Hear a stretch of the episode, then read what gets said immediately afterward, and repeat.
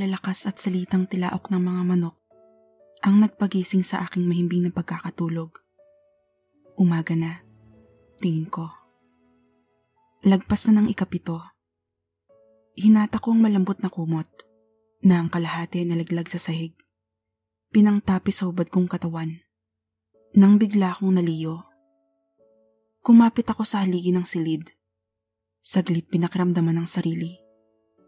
Nang masiguradong di naiikot ang paligid, ay tinungo ko ang tokador na lagayan ng damit. Humatak ako ng isang manipis sa duster at saplot pang ibaba. Tinipon ko ang mahaba at sabog na buhok. Mabilis ang pinusod pataas, saka lumabas ang silid. Sumalubong sa akin ang amoy ng inihaw na daing at ang matapang na aroma ng bigas na tinutong sa kawali upang gawing kape.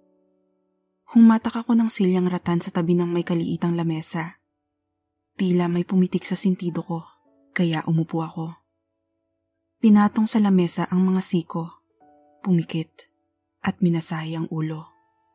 Hindi na ako nagulat sa mainit na kamay na dumantay sa akin leeg. Napangiti ako.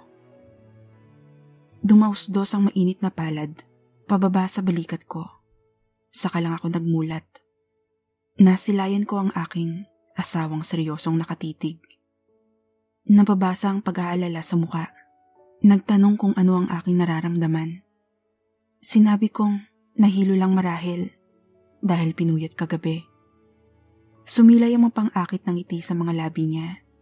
Damay ang mata. Hindi pala salita ang aking mahal. Naniniwala siyang mas maganda ang pinararamdam kaysa sinasabi. Inilapag niya sa harap ko ang isang sarting plato. Tinakala niyo ng dalawang tasang sinangag na kanin bago, maingat na inlagay sa tabi ng kanin ang dalawang pinritong bangus. Sumingasing ang tiyan ko. Nilapit niya pa ang tabo na hugasan ng kamay.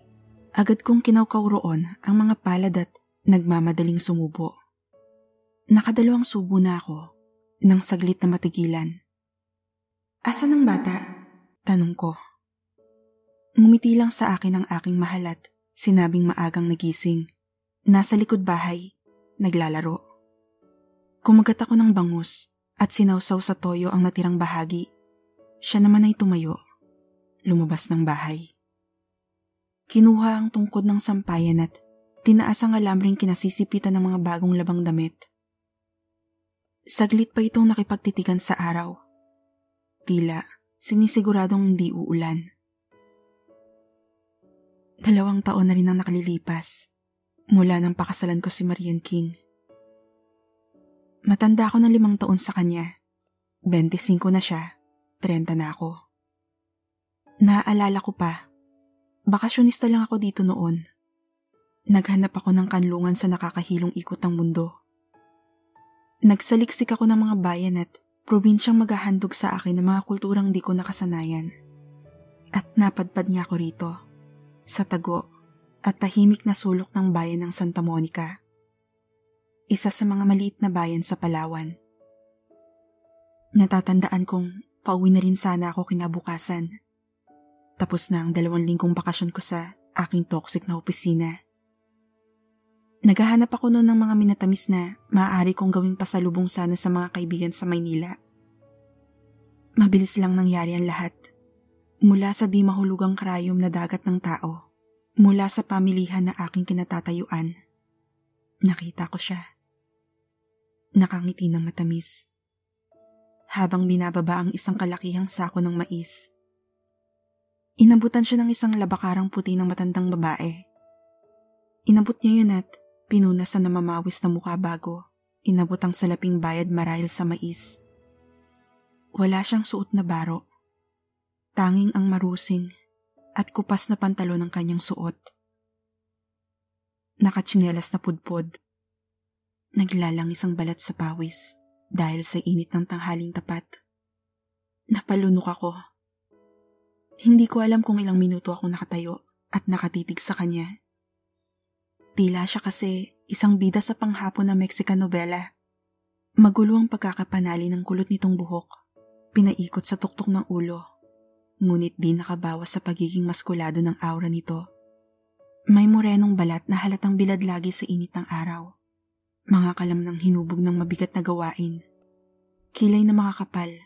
Matang tila tumatawa dahil parang diamanteng nagniningning. Ilong na di man katangusan ay di naman masasabing pango. At labing makapal na tila, napakasarap halikan. Nanlambot ang mga tuhod ko nang tumawa siya at lumabas ang mga ngiping pantay-pantay. Nang magtama ang aming paningin, nakarinig ako ng wedding bells.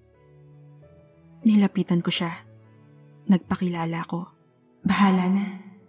Ang nasabi ko na lang sa sarili ko. Ang simpleng pagdadaop ng aming mga paladay na uwi sa dalawang mainit na order ng goto. Maasikaso siya na isa sa mga gusto ko. Nasundan nito ng sunod-sunod na pagkikita na siyang naging dahilan ng pagpatuloy ko ng bakasyong tapos sa dapat na nasundan ng matatamis na halik at umabot sa sabay naming pagsasayaw sa ritmo na ang mga hubad lang naming katawan ang nakaririnig. Binulong ko ang lahat ng kalakasan at kahinaan tuwing yakap ko siya. Sinabi kong galing ako sa sirang pamilya, solo nang namumuhay. Diniin ko ang disgusto ko sa lalaking salawahan na siyang dahilan upang lumaki akong walang ama na kinamatay ng maaga ng aking ina. Luha ang sanlaysay ko ang aking kabataang nanlilimos halos ng tulong sa mga kamag-anak na halos alipinin ako sa kakarampot na grasyang tinutulong sa akin. Wala akong tinago.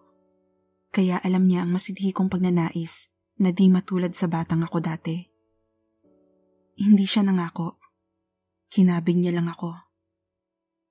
Di naglaon ay, tinagpo ko siya sa dambana ng malit na kapilya ng Santa Monica.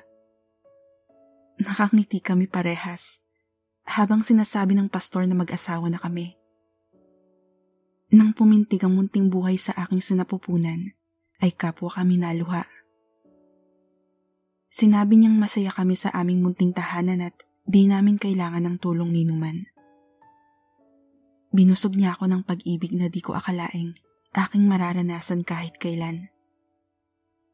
Payak ang aming pamumuhay, ngunit di ko yun ramdam. Para sa akin, masagana kami. Nang iluwal ko ang sinlaki ng melong itlog ay kapwa muli kaming naluha. Kumpleto na kami. Isang munting pamilya. Dalawang araw mula nun, ay unti-unting nabiyak ang malaking itlog at sumungaw roon ang anak naming may tumatawang mata. Kulot rin ang makapal na buhok. Kamukhang kamukha niya.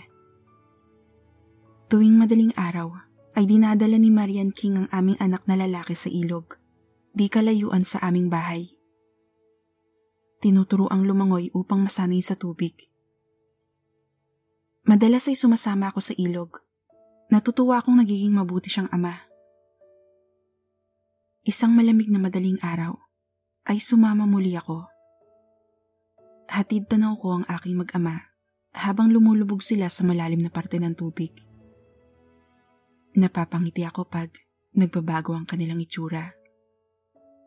Magkamukhang magkamukha sila. Sabay sa pagpalit ng anyo. Ang tumatawang itim na mata nila ay nagiging kulay berde. Lumiliit ito. Ang makinis na balat ay nagkakaroon ng ilang tusok-tusok at kaliskis Saglit itong lulubog at pag-angat sa tubig ay isa ng reptilya. Isang malaking buhaya. Hinatak niya ng may ingat ang aming anak at tuluyang nawala sa tubig. Napatingin ako sa buwang kalahati lang. Tinanggap niya ako at patuloy na minamahal, inaalagaan. At pinapakitang walang kapagurang pinagsisilbihan. Tinanggap ko rin siya at patuloy na minamahal. Lahat ng kalakasan at kahinaan, maging pagkatao. Ang lahat ng negatipong taglay ng isang ito, pagpag-ibig ng pag-uusapan, lahat nagiging positibo. Sinamsam ko ang kanilang damit.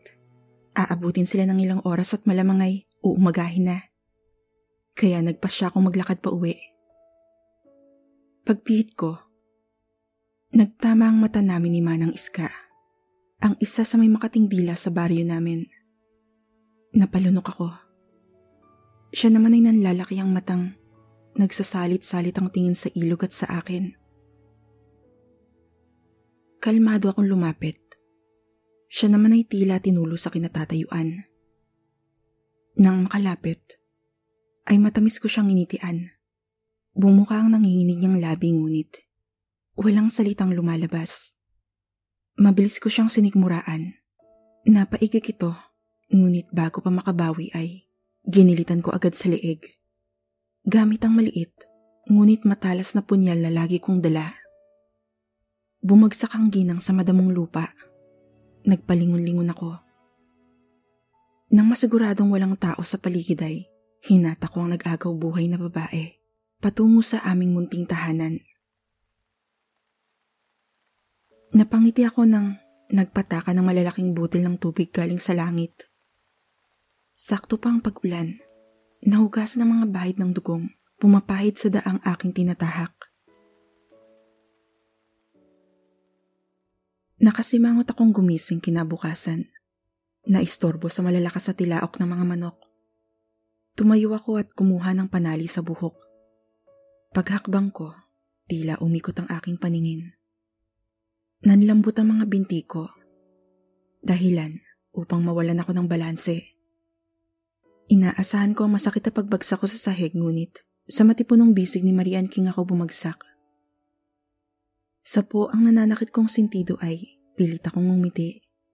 Nagpapasalamat. Kinawit ko ang isang braso sa leeg ng aking mahal. Sinubsob ang uso ko sa leeg niyang amoy pawis. Nitong mga nakarang araw ay gustong gusto ko ang amoy niya kahit pawisan pa siya. Pinupog ko ng halik ang punong tenga niya Narinig ko ang mahina niyang pagtawa. Napangiti ako. Maingat niya akong nilapag sa kawayan naming katre.